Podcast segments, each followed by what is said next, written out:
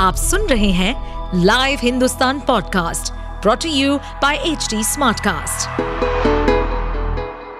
नमस्कार ये रही आज की सबसे बड़ी खबरें। करंट से एक की हुई थी मौत देखने पहुँचे तो बिच गई पंद्रह और लाशें चमोली हादसे की पूरी कहानी। उत्तराखंड के चमोली में बुधवार को भयानक हादसा हुआ। यहाँ अलकनंदा नदी किनारे नमामि गंगे प्रोजेक्ट साइट पर करंट लगने से 16 लोगों की मौत हो गई, जबकि सात बुरी तरह जख्मी हो गए। मृतकों में एक पुलिसकर्मी भी शामिल है। हादसा सुबह करीब साढ़े ग्यारह बजे हुआ। उत्तराखंड के मुख्यमंत्री पुष्कर सिंह धामी ने शोक ज़ाहिर करते हुए कहा कि घटना की न्यायिक जाँच के आदेश दिए गए हैं। शुरुआती जानकारी के मुताबिक सबसे पहले प्रोजेक्ट साइट के केयरटेकर गणेश लाल की करंट लगने से मौत हो गई। जब स्थानीय लोगों और उसके परिवार को घटना की जानकारी मिली तो सभी घटनास्थल की ओर दौड़े। चौकी प्रभारी भी मौके पर पहुँचा। सभी लोग मृतक के पास पहुँचे, लेकिन यहाँ फैले करंट की चपेट में आ गए। अलकनंदा नदी से लगे साइड रेलिंग में करंट आने की वजह से यह हादसा हुआ। नमामि गंगे प्रोजेक्ट के तहत यहाँ सीवरेज प्लांट का निर्माण चल रहा था। घटना में 16 लोगों की मौत हो चुकी है। घायलों को बेहतर इलाज के लिए ऋषिकेश एम्स एयरलिफ्ट किया गया है। चमोली में मौजूद राज्य के स्वास्थ्य मंत्री धन सिंह रावत ने कहा कि अब तक कुल पंद्रह लोगों की मौत हो चुकी है और सात जख्मी हैं। घायल लोगों को ऋषिकेश एयरलिफ्ट करने की व्यवस्था की गई है। उन्होंने कहा कि घटना की न्यायिक जाँच के आदेश दिए गए हैं।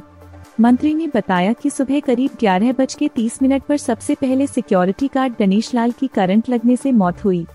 गणेश की मौत के बाद वहाँ पर लोग एकत्रित हो गए और उन्होंने रेलिंग को छू लिया जिसमें करंट उतरा हुआ था। कांग्रेस बोली, हमें पीएम पद का मोह नहीं तो टीएमसी ने ममता का ही नाम कर दिया आगे। इंडिया यानी नई गठबंधन, Indian National Development Inclusive Alliance की चर्चाएँ शुरुआती दौर में हैं।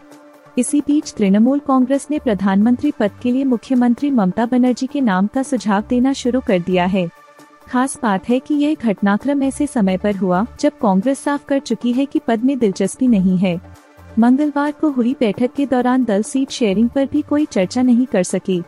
टीएमसी नेता शताब्दी रॉय ने खुद ही सीएम बनर्जी का नाम पीएम रेस में शामिल करा दिया है। कांग्रेस अध्यक्ष मल्लिकार्जुन खड़गे के बयान को लेकर उन्होंने कहा कि ऐसे में अपोस्ट्रफी हम चाहेंगे कि ममता बनर्जी हो। दरअसल, खड़गे ने कहा था कि हम हमने लिए सत्ता नहीं चाहते हैं। मंगलवार को 26 दलों की ओर से सामूहिक संकल्प भी जारी कर दिया है। चुनाव और सियासी घटनाक्रमों को लेकर एक दूसरे पर निशाना साधते नज़र आ रहे टीएमसी और कांग्रेस बेंगलुरु में एकजुटता का प्रदर्शन करते दिखे। खबर है कि नए गठबंधन के नाम इंडिया का सुझाव कांग्रेस नेता राहुल गांधी की ओर से दिया गया था, जिस पर सीएम बनर्जी से राय ली गई थी। अंत में टीएमसी सुप्रीमो की तरफ़ से ही नाम को सभी दलों के सामने रखा। हालाँकि, कहा यह भी जा रहा है कि सीएम कुमार समेत वाम दल के कुछ नेता इस पर असहमत नज़र आए। इसी बीच जनता दल यूनाइटेड के अध्यक्ष ललन सिंह ने कहा, नीतीश कुमार विपक्षी एकता के सूत्रधार हैं। I dot N dot D dot I dot A सभी की सहमति से नाम दिया गया है। मैंने प्रधानमंत्री का एक वीडियो देखा था जिसमें वे कह रहे थे, वोट फॉर इंडिया। मैं भी पाँच वर्ष नाम में रहा लेकिन मोदी जी ने कभी बैठक नहीं बुलाई। अब बैठक बुला रहे हैं ये घबराहट और हताशा है। 2024 में वे बुरी तरह पराजित होंगे। मज़बूत हो गया भारत का पासपोर्ट। अब सत्तावन देशों में वीज़ा फ्री एंट्री कौन से देश टॉप पर? भारत का पासपोर्ट अब और मज़बूत हो गया है। हेनली पासपोर्ट इंडेक्स की रिपोर्ट के मुताबिक अब दुनिया भर में भारत के पासपोर्ट में की वैल्यू बढ़ गई है। 2022 के मुकाबले इसकी रैंकिंग में पाँच अंकों का सुधार देखा गया है। अब भारत का पासपोर्ट अस्सीवे स्थान पर है। भारतीय पासपोर्ट पर बिना वीज़ा के सत्तावन देशों की यात्रा की जा सकती है। टोगो और सेनिगोल देशों ने भी भारतीय पासपोर्ट पर वीज़ा फ्री एंट्री को मंजूरी दे दी है। इसके बाद रैंकिंग में सुधार हुआ है। बता दें कि भारतीय पासपोर्ट पर जिन देशों में वीज़ा फ्री या फिर वीज़ा ऑन अराइवल की सुविधा है, उनमें Indonesia, Rwanda, Thailand, Jamaica, Sri Lanka शामिल हैं। वहीं दुनिया भर में 177 देशों की यात्रा करने के लिए वीज़ा की ज़रूरत पड़ती है। इनमें चीन, जापान, रूस, यूएस और यूरोप के देश शामिल हैं। बता दें कि हाल ही में सिंगापुर ने जापान को पासपोर्ट की मजबूती के मामले में रिप्लेस कर दिया है। अब सिंगापुर के पासपोर्ट पर दुनिया भर के एक सौ बानवे देशों में वीज़ा फ्री एंट्री है। पाँच साल तक जापान टॉप पर रहा, लेकिन अब यह तीसरे नंबर पर पहुँच गया है। एक दशक पर यूएस ने भी इस रैंकिंग में टॉप किया था, हालाँकि अब अमेरिका आठवें स्थान पर है। ब्रेक्जिट के बाद यूके की भी रैंकिंग गिर गई और यह चौथे स्थान पर आ गया। इस मामले में सबसे नीचे अफ़गानिस्तान है, जिसे केवल 27 देश ही वीज़ा फ्री या फिर वीज़ा ऑन अराइवल की सुविधा देते हैं। Henley passport index doctor Christian H Kaelin ने बनाया है, जो कि इंटरनेशनल एयर ट्रांसपोर्ट अथॉरिटी से मिली जानकारी के मुताबिक रैंकिंग जारी करता है। इसके तहत एक सौ निन्यानवे पासपोर्ट और 227 ट्रैवल डेस्टिनेशन कवर किए जाते हैं। जब भी वीज़ा पॉलिसी में बदलाव होते हैं तो यह अपडेट हो जाता है।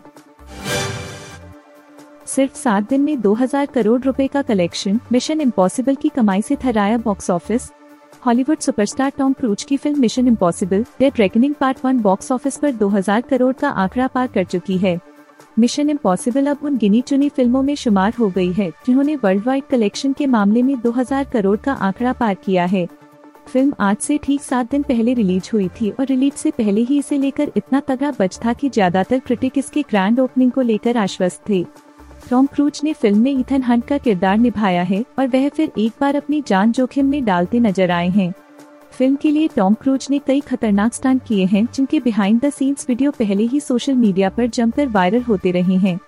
फ़िल्म के बॉक्स ऑफ़िस कलेक्शन की बात करें तो भारत में फ़िल्म हिंदी वर्जन से 22 करोड़ 28 लाख रुपए का बिज़नेस कर चुकी है। इंग्लिश वर्जन से इसने सैतालीस करोड़ 32 लाख रुपए कमा लिए हैं। फ़िल्म भारत में तमिल और तेलुगु में भी रिलीज़ की गई है। हालाँकि इन दोनों भाषाओं से फ़िल्म ने बमुश्किल ढाई करोड़ रुपए की कमाई की है। भारतीय बॉक्स ऑफ़िस पर फ़िल्म के टोटल कलेक्शन की बात करें तो इसने पिछले सात दिनों में बेहतर करोड़ बानवे लाख रुपए का नेट कलेक्शन कर लिया है। फ़िल्म का बिफोर टैक्स बिज़नेस करीब इक्यासी करोड़ रुपए है। ओवरसीज में 1325 करोड़ रुपए की कमाई के साथ Mission Impossible, Dead Reckoning Part One का अभी तक का कुल बिज़नेस दो हज़ार करोड़ रुपए हो चुका है।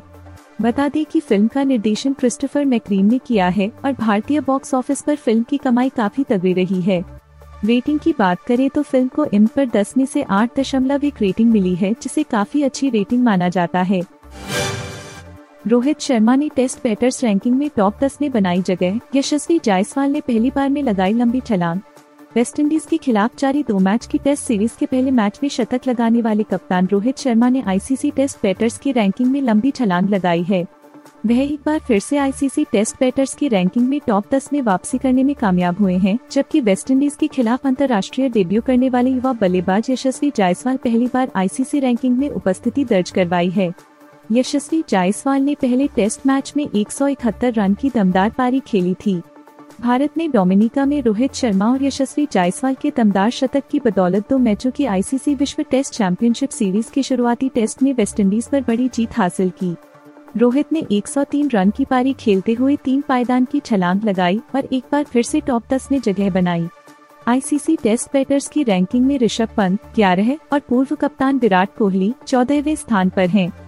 युवा स्टार बल्लेबाज यशस्वी जायसवाल ने तीन सौ सतासी गेंदों में एक सौ इकहत्तर रन की दमदार पारी खेली, जिससे वह रैंकिंग में तिहत्तरवे स्थान पर जगह बनाने में कामयाब हुए। जायसवाल को शानदार प्रदर्शन के लिए प्लेयर ऑफ़ द मैच चुना गया था। आप सुन रहे थे हिंदुस्तान का डेली न्यूज़ रैप जो एच टी स्मार्ट कास्ट की एक बीटा संस्करण का हिस्सा है।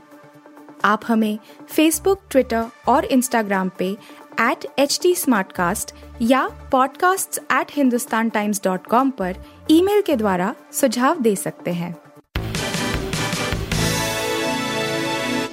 इस पॉडकास्ट पर अपडेटेड रहने के लिए हमें फॉलो करें एट एच टी हम सारे मेजर सोशल मीडिया प्लेटफॉर्म्स पर मौजूद हैं और और ऐसे पॉडकास्ट सुनने के लिए log on to W W W dot H T Smartcast dot com